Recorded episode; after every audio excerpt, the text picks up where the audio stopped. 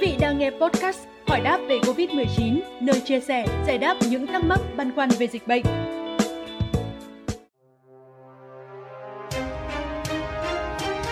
Thưa quý vị, trước những diễn biến phức tạp của dịch covid mười chín, nhiều nước trên thế giới đã tổ chức tiêm phòng mũi vaccine thứ ba.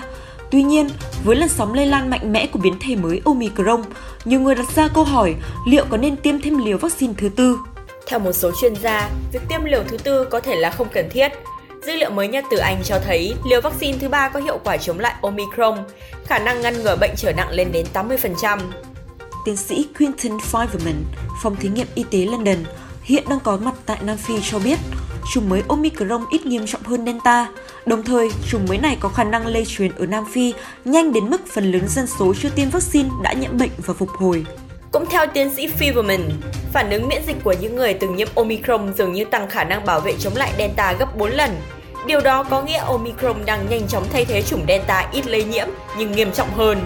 Ông nhận định có thể chỉ những người dễ bị tổn thương mới cần tiêm vaccine liều thứ tư. Tuy nhiên, theo một nghiên cứu sơ bộ mới đây tại Israel, việc tiêm liều vaccine thứ tư sẽ giúp tăng kháng thể lên mức cao hơn, nhưng không đủ khả năng để ngăn chặn hoàn toàn người được tiêm khỏi biến thể Omicron.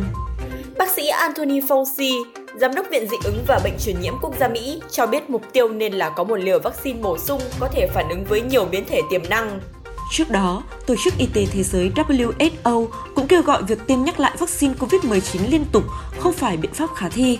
Cần nhanh chóng tạo ra một loại vaccine mới hoặc cập nhật để chống lại sự lây lan của biến thể. Trước lời kêu gọi này, các hãng dược lớn như Moderna hay Pfizer đã nhanh chóng bắt tay vào nghiên cứu, phát triển vaccine được điều chỉnh nhằm ngăn ngừa biến thể Omicron. Kết quả cụ thể sẽ được báo cáo vào tháng ba năm hai nghìn không trăm hai mươi hai.